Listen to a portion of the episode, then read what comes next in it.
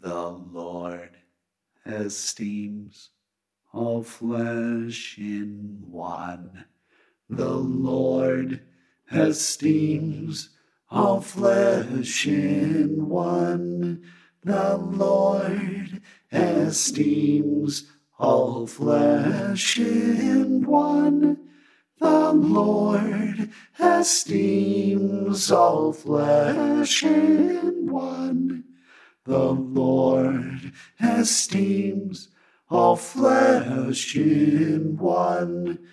He has created the earth that it should be inhabited.